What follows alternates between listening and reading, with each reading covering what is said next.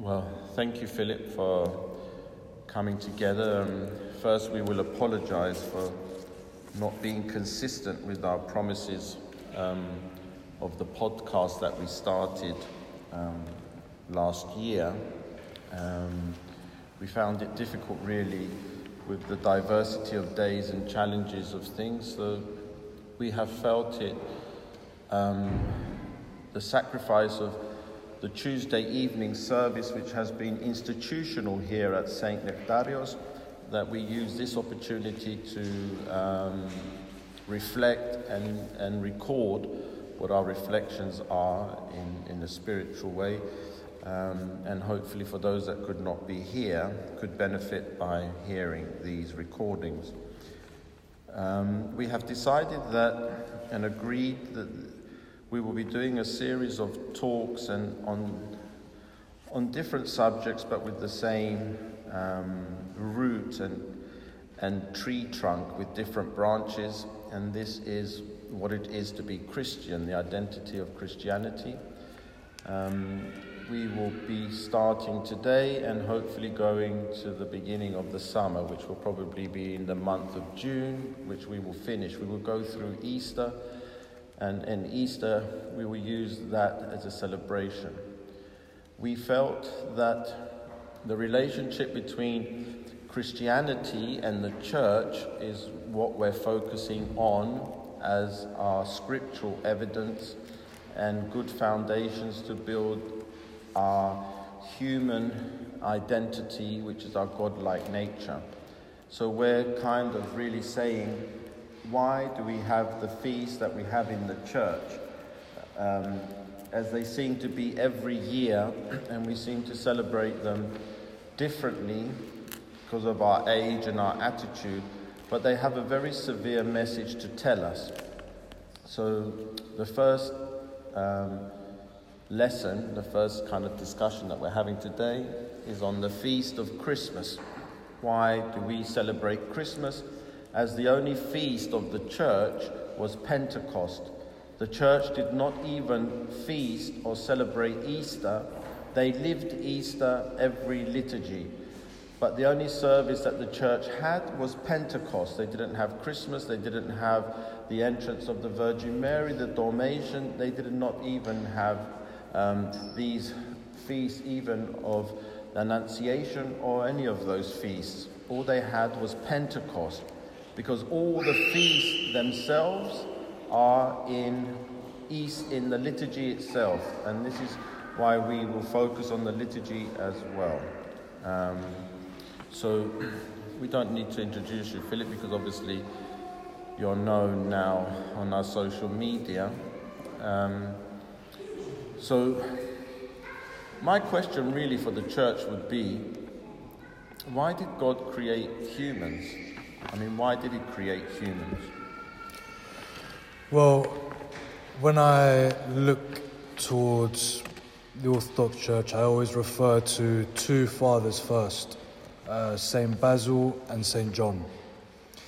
And they both mention the same part of Scripture to explain why do why was crea- why did creation even happen, and why particularly did he create humans. So they both make reference to the part of the Bible where it says, "Let us make man in our image." Now that's the first time that we hear anything like that. It says, "Let there be light," um, and "Let there be all the other things." But when it's talking about humanity, it says, let us make man in our image. That refers, well, that suggests that there was some kind of conversation or communication or some kind of thought regarding creation. Whereas where it says, let there be light, it just means let it happen. Okay, so in other words, humanity has a link, a direct link with the Trinity. That's also where, why it says, let us, let us make man in our image. It's all referenced with the Trinity. So I would say that St. Basil's understanding also goes a bit further. He says that God fashioned humanity, their body, so fashioned the body, however, He created the soul. So it makes a difference between the two. He said the body was created out of clay, but the soul was created as a link towards God. So humans and God have a very special connection between the two. And the fathers, so St. Gregory the theologian, he even says that creation came about because of God's overflowing love. So the fact that the Trinity existed before everything and there was this love between even the Trinity itself, because there was so much love, it, there was almost a creation extended from that, like a fountain. So from God's love came the creation of the world, and then the pinnacle, the final point of the creation of the world, ended with humanity. Okay. Because it's still challenging to me because he kind of set us up, really. It's a very painful world to live in. Um, he had all his angels, he had the archangels, he had worship and glorification unceasingly. Um, it's still challenging to think why humanity, why, why create man, and then he, from man he created woman. Um, it seems that God was testing. It's like he's planning, his, you know, he's trying, trial and error. That's how it can seem. It can seem that way. Obviously, obviously within the church kind of structure, we kind of obviously structure it, but now, when you mentioned Gregory the theologian and love, it all makes sense. Because without love, it's just idolized, it's just God showing off. Honestly, it's just God showing off. It's just saying, Look at the power I have. I can do this and I can do that. Even now, with all the things, we say to people that come here or we come across, don't worry, life's not unbearable because God doesn't allow temptation to tempt you beyond your bearability. And we get this from Job. We say, look what happened to Job. As long as you have a strong faith, you will overcome everything. But it's quite difficult for people that are suffering to have in mind, obviously, um, this grace that was given to them. Because why humanity? He created everything so perfect. If anything, you would say that man showed his vulnerability, you know, by being able to be tempted. But when you said love and created out of love, and he made Eve equal to man, Adam, then he created something in the pinnacle of his creation that was equal to God. That's really powerful love.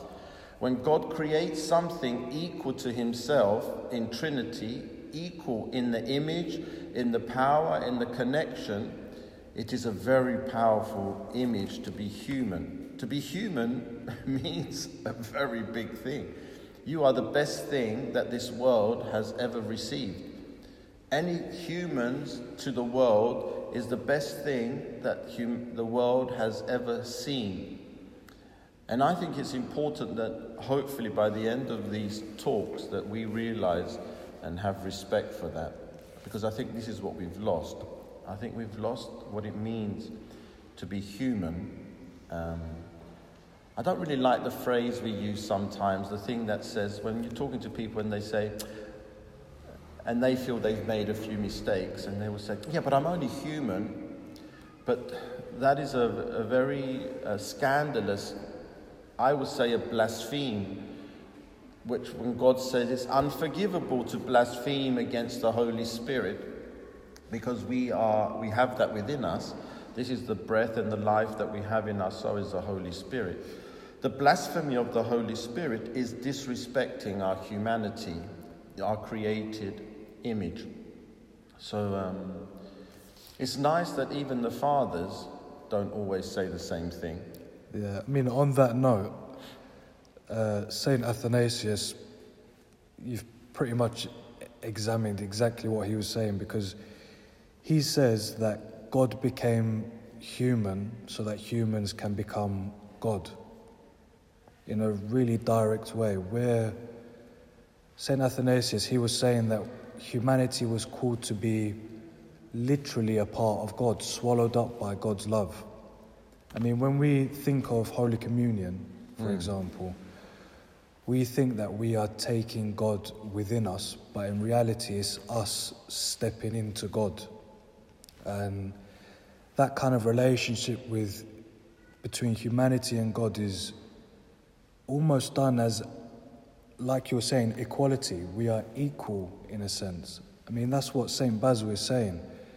He's saying when, when um, it says, "Let us make man in our image," God is thinking about creating us. He's actually deciding and communicating with Himself to create humanity, which shows a special kind of place we have in creation. Obviously, God had a providence. Maybe He realized, you know, the fall of Satan. He would have realized that maybe the the power that Satan would have had as freedom on this part of his creation. So, obviously, today we're not going to be tackling the idea where was the Garden of Eden heaven or not. Um, that's got challenges in itself because if the Garden of Eden was heaven, for example, um, how comes the devil could tempt Adam and Eve if there's no temptation in heaven? So maybe the Garden of Eden was earth itself, we could say, you know, because this is where God saw Satan fall to. He saw him fall, he said. And maybe this was, um, Adam was there to eventually be the seed of salvation for the new Adam for Christ. So, Christmas then. Mm. So, if we've got all this in mind and we're thinking like this, why would we celebrate Christmas when Christmas as a celebration is a very expensive secular ex- celebration? It's become um, a pain in the neck, to be fair. Challenging of what to buy each other, um, challenging on you know how much money someone spent. Um, it becomes now even a diluted because we say from a PC point of view it belongs to um, everybody, regardless of their spiritual faith or understanding, because they're not necessarily celebrating the birth of Christ. They will be feasting the celebration of, um, as a family concept of giving and receiving, and, and to make it a bit more digestible by the world, um, we have the image um, given to us of Father Christmas, which we have St. Basil. Um, so, really, why, why Christmas? Why does the church celebrate Christmas? Why would the church celebrate Christmas? St. Athanasius, he says that Christmas is, well, Christ's incarnation, so God becoming human, is a most precious gift, he says, which we cannot hope to recompense. So, in other words, the gift is such a huge, huge, huge gift which expects nothing in return, in a sense. It's impossible. We can't return anything to match what God has done for us. You know, for example, God has gone from here to Australia and we've taken one step, let's say.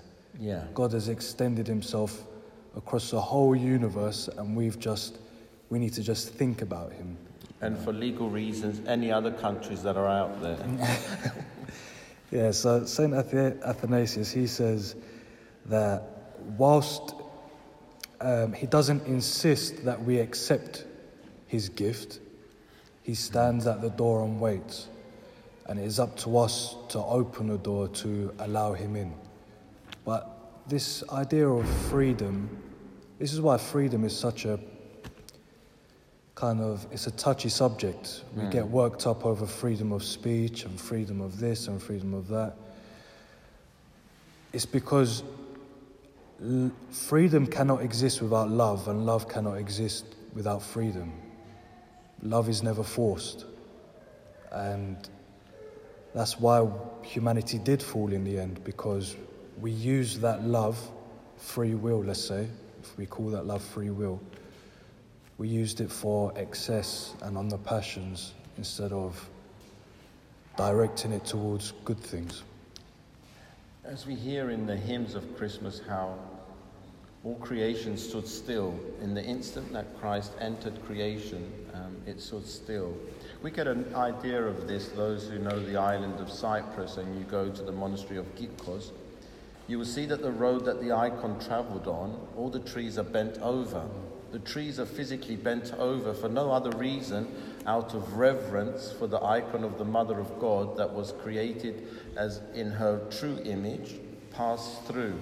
So the road that goes from where it came, where the forest starts, all the trees are bent over. And you just look at it and you think, they must have done that. But you can't do that to all the trees going up to the monastery. But um, so you will see that nature that is beneath man in creation, because God created the world for us, the, the same way He made Sabbath for us. He didn't make us for the world or us for Sabbath. Um, shows that this gives us our courage. What is our true identity, like you said, in freedom? And love has to just be accepted or not accepted. God's, God's expect, has no expectations of us in that way. He doesn't, we've never let God down. He has no expectations. There just must be a sorrowful um, emotion of, all I want to give you is love and you don't accept it. And that, that kind of patience to wait for it is amazing. So then I start thinking, really, okay, I, I very belittled Christmas and made it a very secular thing. But now I understand why we have the new calendar in the church. Because why did we even change our calendars? Thought the calendar celebrates the saints. It's, it might even unify most of Orthodoxy, really, if we kept to the old calendar. Why the new calendar? Because now it makes sense because it was a pagan festival. It would have stayed as a pagan festival. It would have been a festival of receiving and giving. Um, and they might have still had Father Christmas. They still would have had their Christmas trees and they still would have had all these. But you will see that by the new calendar, imposed the opportunity for the world to know the truth. Because this is really what it's all about the truth. So we have nativities in schools, slowly they're stopping that. But it's very rare now that a, a, certain generation will not know the story of the birth of Christ. Wise men, you know, donkeys, a, a Mary, a Joseph, um, a little baby, a manger, um, the shepherds at night, the innkeeper. Um, you will see that everyone really has an idea because of this. Even St. Basil, that maybe kind of has changed to Father Christmas, you can still have the silhouette or the shadow of whatever the secular world has. There's a truth behind it. Mm. And what we need to do is obviously, in true human nature, which is really the ability to be godlike, is we have to see this positive spin on ed- everything. We have to take despair out of our lives and be a little bit more courageous, a little bit more like, don't worry what they think, but this is really what it is. Don't worry about that, this is what it is. To be totally Christian at Christmas, what do you think will give us a total Christian image at Christmas? What gives us what would give us our true identity at Christmas, do you think? Might be a simple answer, but going to church. Yeah, okay. Sounds like family fortunes now, doesn't it? But it's giving an answer and it's going to go. Yeah, I wouldn't go, uh uh, because what I would say actually is receiving God, which is by going to church, as the gift of love and giving Him nothing else back but our obedience.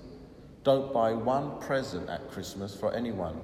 We cannot match what you said, Christ coming into the world. Why us, as people, as Christ like, as God like, are trying to be in competition with God? This is why we really mess up. We're constantly trying to being in competition with God.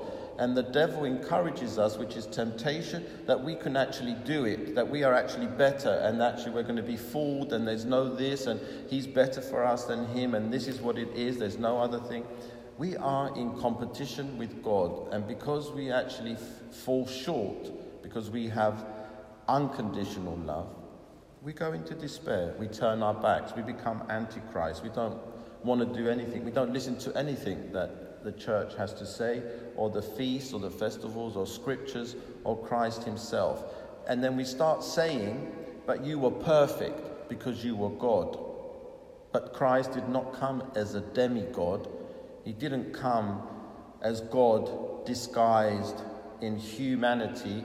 He came as a human, embracing God within Himself.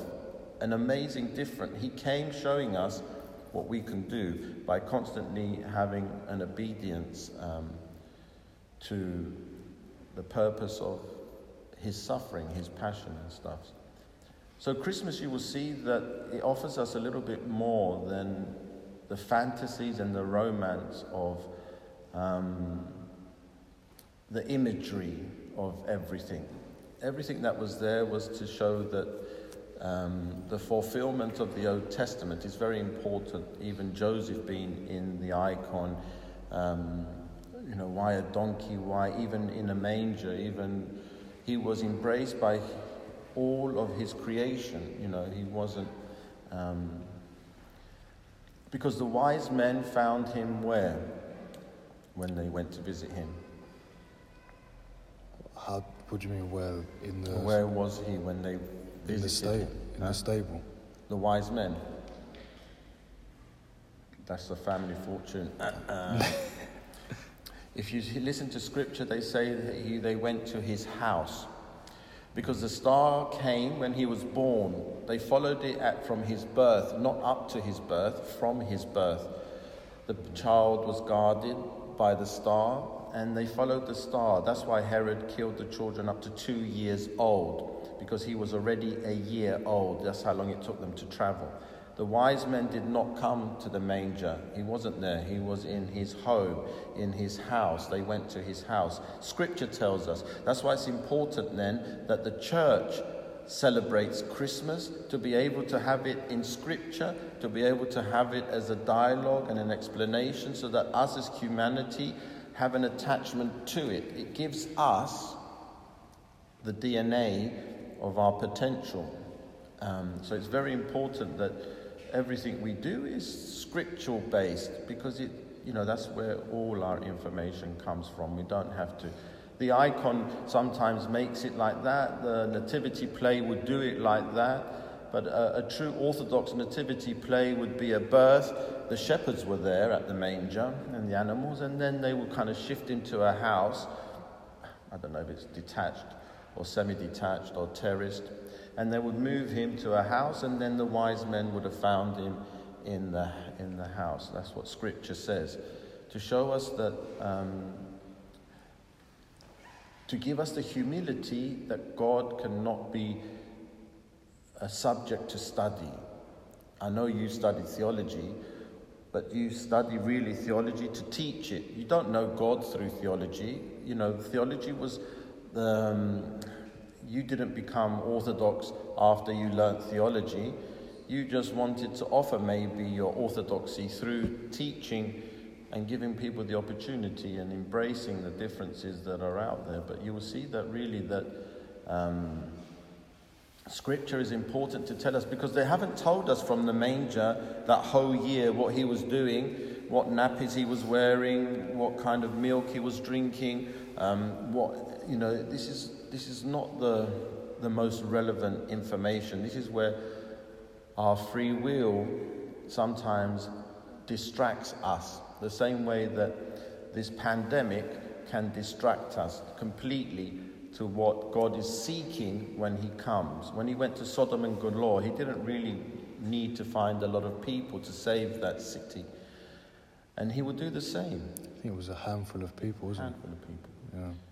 When if He comes in His second coming, and imagine if He said, "I just need to find one Christian to save the world," is there truly a Christian here now? Really? We could say that maybe um, we should argue and say yes, because where is that evidence? That we still exist and the world is still here. Yeah, but so does temptation because it, life's eternal. There's not going to be an extinction in that way. Why do you think then we can have that statement to say Christianity still exists? immediately in my mind the communion comes into my mind. So the fact that people are communing and you know God is entering in the world every liturgy. That doesn't necessarily make us Christian as an identity nowadays, because we will say that that means only Christians who are baptized can receive the body and blood of Christ. But you will see in salvation, there will be people in heaven that have never had that, for example, as often as we have it now.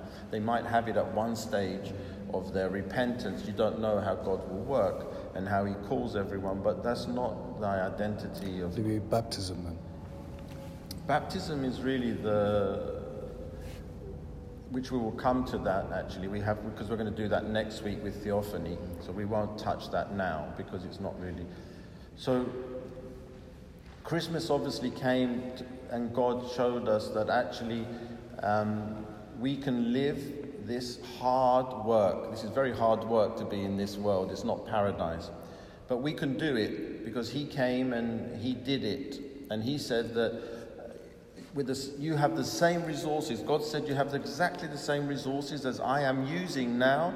If you use the same resources, it will be the same for you as well. 100%.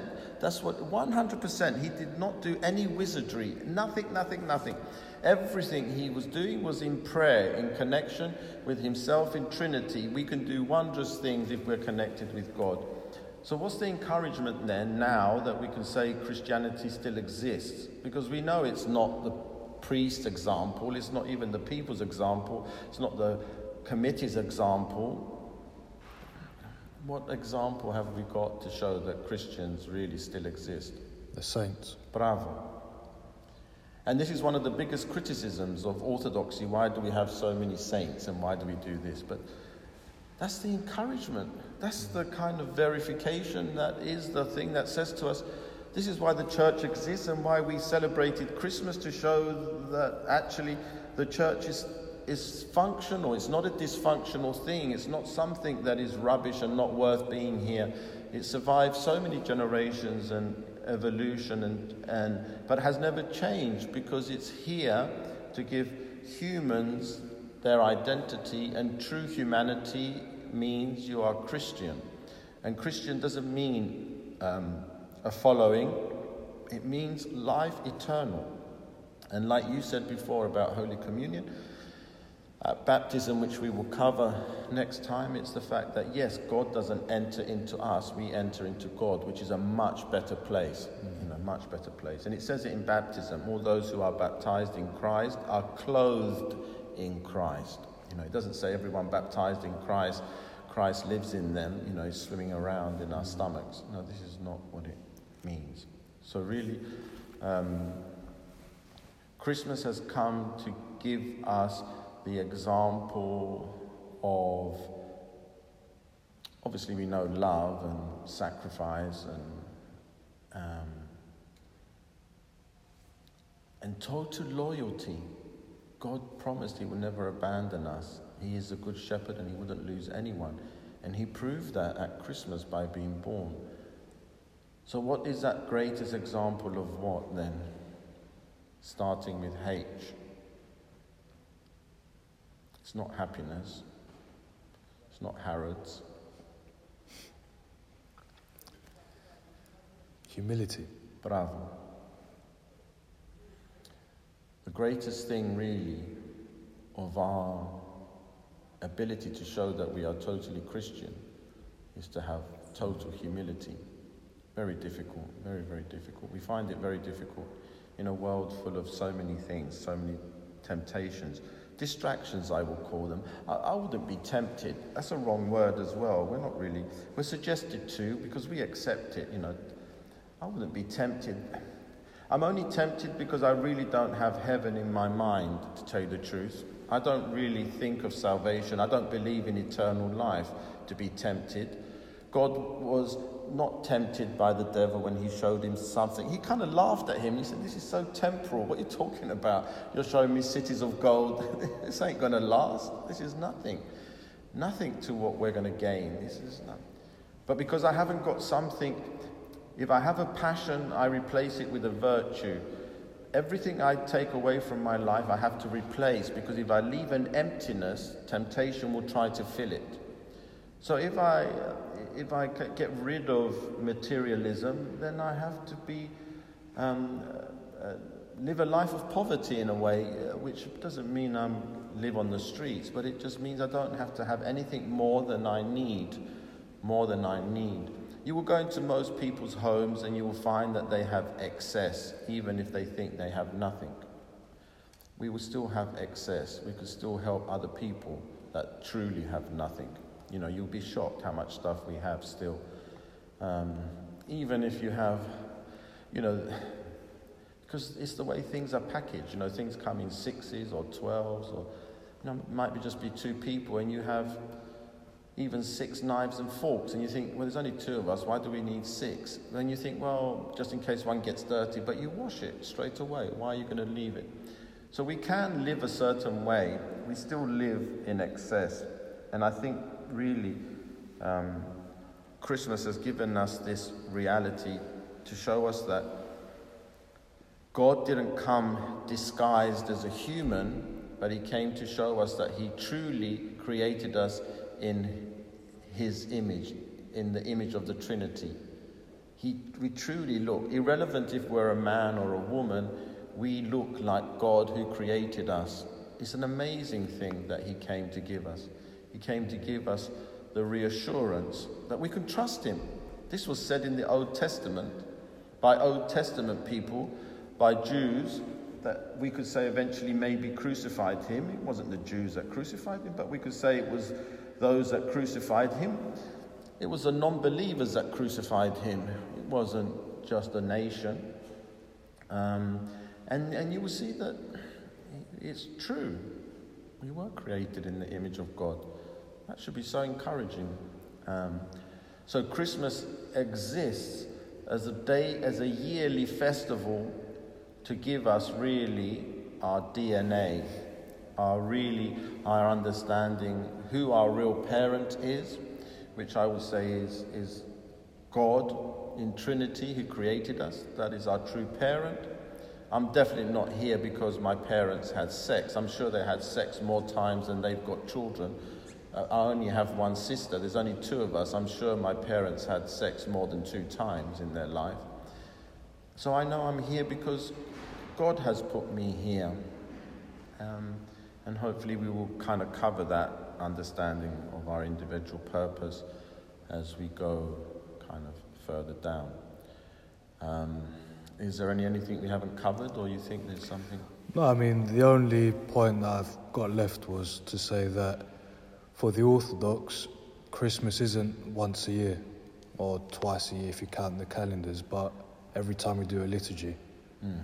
because it's God being born. I mean, it's probably easier for us to see when we're in the uh, but for example, when during the liturgy, when we go around for the great entrance, in the proskomidi, there's an icon of the birth of Christ, isn't there?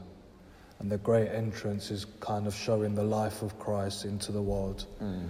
And then we put it on the altar, well, you, you put the gifts on the altar, and the altar represents God be, yeah, well, God, Christ being sacrificed. So it's that the liturgy, every liturgy is Christmas, the baptism of Christ, mm-hmm. Re- the crucifixion and the resurrection, every single liturgy. And the gospel readings, the epistle readings will tell us of his life as well. You know, what's the relevant things, the things he did, the wonders, the healing, the forgiveness, the thing. Um, but we will cover the liturgy, actually, will come in at the end of these kind of talks to show us that really, if we had respect for ourselves, firstly, um, because it's easier to respect ourselves to then be able to love God. You, it sounds really strange. We should love God first. He says to love Him truly, unconditionally, the way He loves us, which is total loyalty and trust. But if we don't understand who we are in a way, then you can't do that with that energy of sincerity. You do it out of pity and saying, but just in case you're real, I feel really, I'm a bit worried. Uh, you know, hedge my bench, you know, like hedge, it's like a hedge fund, you know, put your money here, here, and there, and everywhere and see what it is. Don't put all your eggs in one basket, people will say. So we will see that really, that hopefully you will realize that the church doesn't have to have any of the feasts apart from really the liturgy.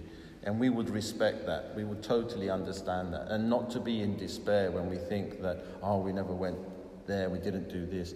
These are all reminders. We will not lose our life because we didn't go to church on Christmas.